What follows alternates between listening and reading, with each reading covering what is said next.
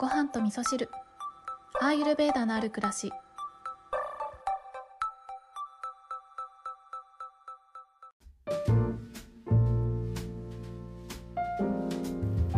こんにちは土井京子です。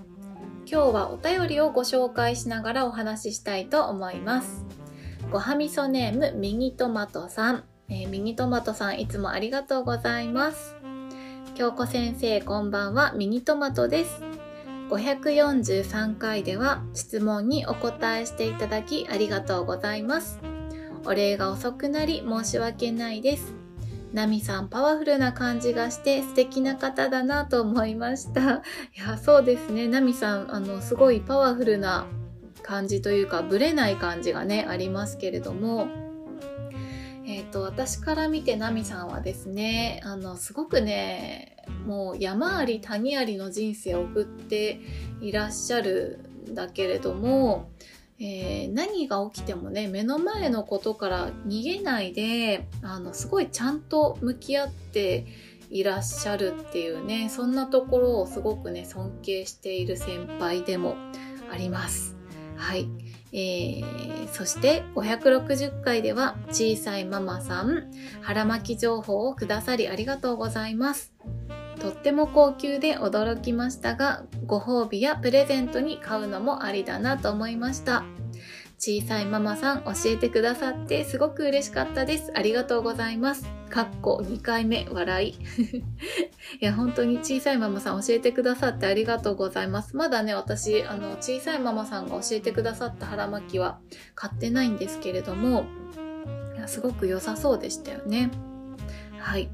えー、今回インスタからメッセージしていますが実は携帯を見すぎてしまうのが嫌で最近までインスタのアカウントもアプリも消していたのですが先生の地味飯をぜひ拝見したくて また始めてしまいました。どれも美味しそうでよだれが出そうです。ありがとうございます。あの最近地味飯載せてないですけれどもあの相変わらず地味飯食べてます。あの特に最近のえー、最近食べ始めた季節のものとしてはですね焼き芋にギーをかけて食べるということをね今年も始めました。あの焼き芋お芋はですねえっと、基本的には体に需要を与える食べ物なんですけどあのお芋ってね食べるとお腹の中でガスが出ますよね。なのでちょっとねバータが高まるっていう側面もあるので、えー、焼き芋とかねあのお芋食べる時はちょっとスパイスをね、えー、プラスするとあのすごくいいですよって言われてるので私はギーとあとシナモンとあとはクローブ、うん、この組み合わせで食べることが多くってすっごく美味しいのでよかったらねやってみてください。またあのインスタの方にもねアップしていこうかなと思います。はい。少し前のストーリーでお着物を着ていらっしゃったのがすごく素敵でした。投稿でもまた見ることができて嬉しいです。私もかっこいい着物が似合う女性になるぞと決意しましたはいそうですね。あの着物を着た姿をねインスタにアップしてるんですけれどもあたまにね和服着るとすごくシャキッとしますよね。でなんかあの着物着る時ってねもういろんなものを重ねてきていきますけれどもでも最終的にはねすごく心地のいい、えー、着心地に仕上がるのがすごいなっていつも思うんですよね。私もね将来、うん着物を毎日着れるような生活をしたいななんていう風に思ってるんですけど今はねちょっと特別な時だけ着るみたいなそんな感じで、えー、たまに着物を着てねシャキッとしております。はいで、えー、実は2ヶ月ほど前から生理不順を治したくて漢方の先生に診察していただいて漢方を飲んでいます疲れにくくなった肩こりが良くなったなどいいこともあったんですが、えー、まだまだ不調があってかっこ生理不順、えー、便秘下痢爪が割れるなどです。いろいろ落ち込みたくなることが続いています。こんなので大丈夫かなと思ってしまうんですが養生のプロでも不調になることがあるし私なんてまだまだ養生ビギナーなのだから不調がたくさんあって当たり前なのだと言い聞かせております。ごはみそ聞いて養生モチベーションを上げつつ不調と向き合いたいと思っております。どんどん冬に向かっていっていますがご自愛ください。いつも心にごはみそを。はいミニトマトさんお便りありがとうございます。えー、生理不順をね治したくて漢方を飲み始めたということでいや疲れにくくなって肩こりが良くなったって素晴らしいと思います。あの今日ねこのメッセージをご紹介しながら一番お話ししたかったことってこれなんですけどえっ、ー、とね何か不調を直していく時には順番があるんですけどこの生殖期に関係した不調、生理不順とか PMS っていうのは、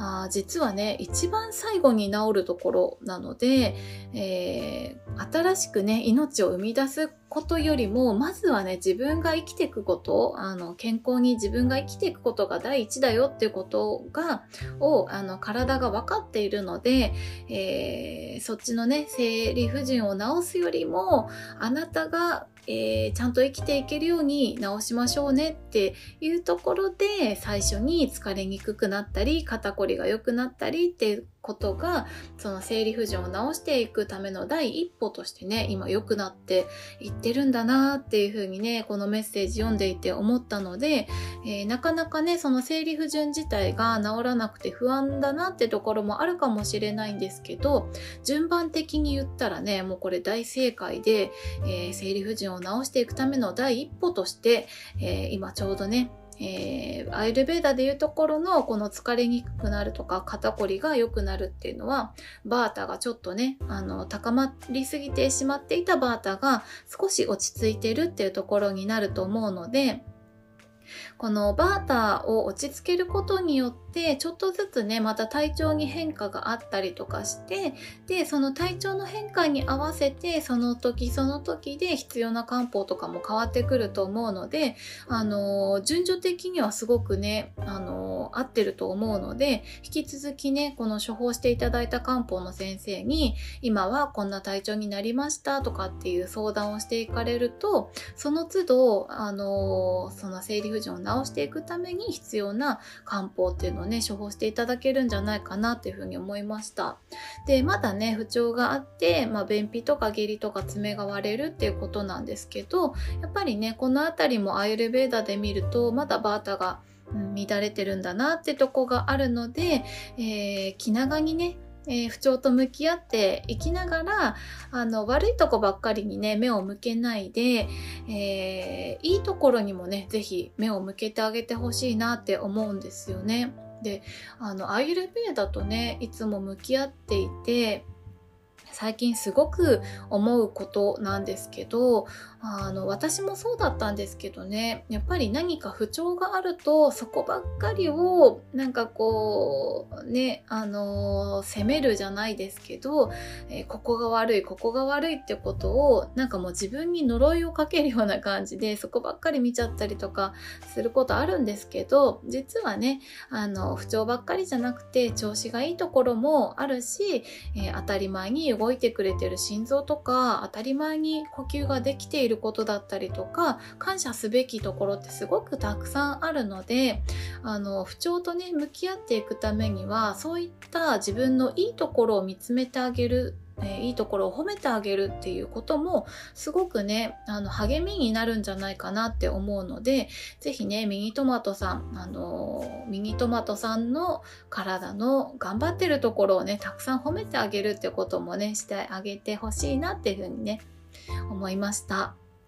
はい。ということで今日はですね、ミニトマトさんからの、えー、ご感想のメッセージなんかもね、いただきましたので、えー、ご紹介しながらお話をさせていただいたんですけれども、ここ最近ね、ちょっと心のお話とかもしてましたけれども、あのーそう心もそうなんですけれども体もそうだと思っていて、えーと、自分とのね信頼関係を築いていくために、えー、さっき言ってたようなその自分のいいとこを見てあげるっていうのはすっごい大事なことだと思ってるんですね。うん、やっぱりね、えー、日本の教育っていうのが、うん、減点方式なのでここが悪いここが悪いってその悪いとこを見つけてじゃあ悪いとこ直そうねっていう、えー、悪いところをできるようにしようねっていうそういう教育方針が強いので私たちそれで育ってきてしまってるのでついつい悪いとこ見ちゃったりとかすると思うんですけれどもでも